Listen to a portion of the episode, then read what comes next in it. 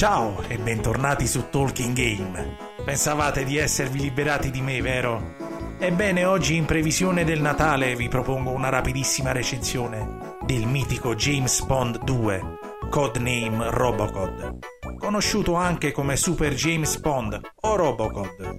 Videogioco a piattaforme e sequel del videogioco James Bond del 1991, sviluppato dalla stessa software house che si era occupata del primo gioco. Quello che subito balza agli occhi e alle orecchie sono la schermata iniziale e il tema musicale del videogioco che è praticamente un adattamento del tema del film Robocop. James Bond 2 è stato originariamente pubblicato per Amiga, MS-DOS e Mega Drive. Parliamo del 1991 appunto, da tre differenti editori. Successivamente il gioco è stato convertito anche per Amiga CD32, Atari ST, Game Gear, Commodore 64 e Super NES. Esistono anche altre conversioni, ma oggi andiamo direttamente al dunque. Dopo la distruzione della Acme Oil Company in James Bond, il dottor Maybe ha preso il controllo della fabbrica di giocattoli di Babbo Natale e ha sabotato tutta la linea di produzione dei regali, trasformandoli in pericolose creature. Il nostro eroe dovrà liberare la fabbrica e sventare i piani del malvagio scienziato. Quindi abbandoneremo i panni dell'agente segreto e indosseremo una nuova tuta che ci permetterà di allungarci per raggiungere luoghi inaccessibili. Il gioco comincia con James Bond fuori dalla fabbrica di giocattoli di Babbo Natale. Ci sono molte porte e ognuna conduce a un livello.